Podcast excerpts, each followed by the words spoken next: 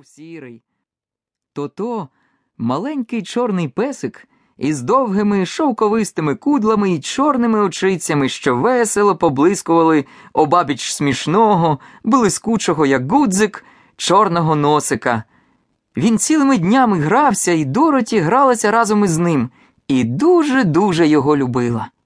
Сьогодні, проте, вони не гралися. Дядечко Генрі сидів на порозі і тривожно поглядав на небо. Дороті стояла на дверях із тото на руках і теж дивилася на небо. Тітонька Ем мила посуд. Ось із півночі до них долинуло басовито гудіння вітру, і дядечко Генрі з Дороті побачили, як за обрію по високій траві побігли хвилі, віщуючи бурю. Аж тут у повітрі розлігся пронизливий свист.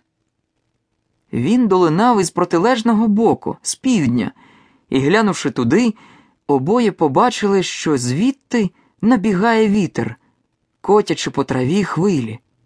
Дядечко Генрі рвучко підвівся. Не мене нас смерч, Ем. гукнув він дружині. Я побіг до худоби. І він кинувся до повітки. Тітонька М випустила з рук казанок і підскочила до дверей. Визирнувши на двір, вона вмить збагнула, яка небезпека загрожує їм. Мерщій до схову. крикнула вона Дороті. Але тото вирвався в дівчинки з рук і чкурнув під ліжко. Дороті, звісно, полізла слідом, щоб витягти його звідти. Нажахана тітонька відкинула лятку і хутко спустилася по драбині у вузьку темну яму.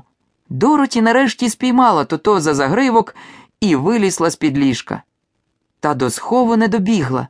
Вітер зненацька страхітливо заревів, і хатину трусонуло так, що дівчинка не встояла на ногах і гепнула на підлогу.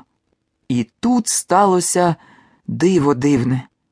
Хатина крутнулася раз, удруге й повільно здійнялася вгору.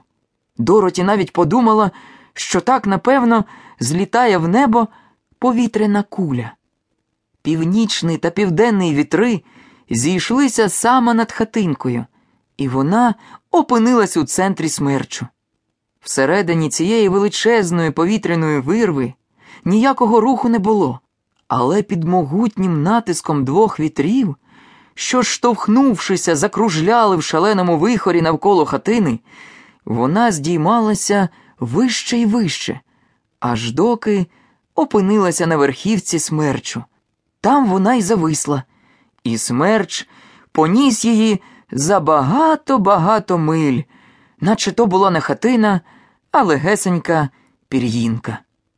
Хоч у кімнатці панував морок, а вітер за стінами несамовито вив, Дороті незабаром призвичаїлася до польоту.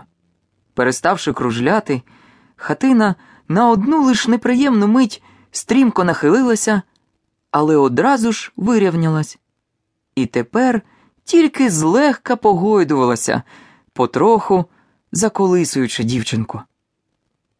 На відміну від Дороті, яка тихенько сиділа на підлозі і чекала, що буде далі, то не знаходив собі місця, голосно гавкав, гасав з кутка в куток і таки догасався. Коли песик уже вкотре пробігав повз отвір у підлозі, хатину гойднуло, і він випав. Дівчинка з жахом подумала, що втратила його назавжди але за мить побачила над отвором чорне вухо. Потужний повітряний тиск підтримував тото, не даючи йому шмугнути в безвість. Дороті підповзла до отвору, вхопила песика за вухо і зачинила лятку. Години спливали, і дівчинка поволі заспокоювалася, хоч вітер за стінами вив так гучно, що можна було оглухнути. Дороті, звичайно, не могла не думати, що станеться з нею, коли хатинка впаде на землю. Але час минав, нічого страшного більше не коїлося, і, зрештою, дівчинка вирішила. Чому